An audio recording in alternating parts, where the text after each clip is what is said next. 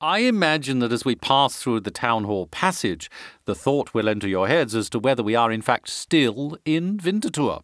And that's because I imagine that this wonderful passage reminds you of a miniature edition of the Brussels passage, doesn't it?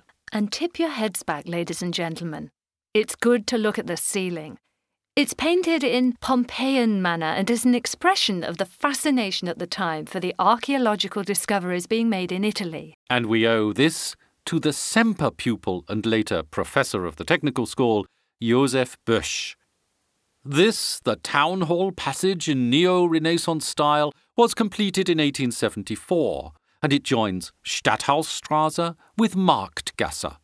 It's via this elegant inner courtyard surrounded by arcades that one can reach the local council chamber and the conference hall of the town parliament. Based on the example set by France, a market used to be held in these arcades, and today they are the venue for, among others, the annual Christmas market. When we've walked across here, we'll be back in Marktgasse.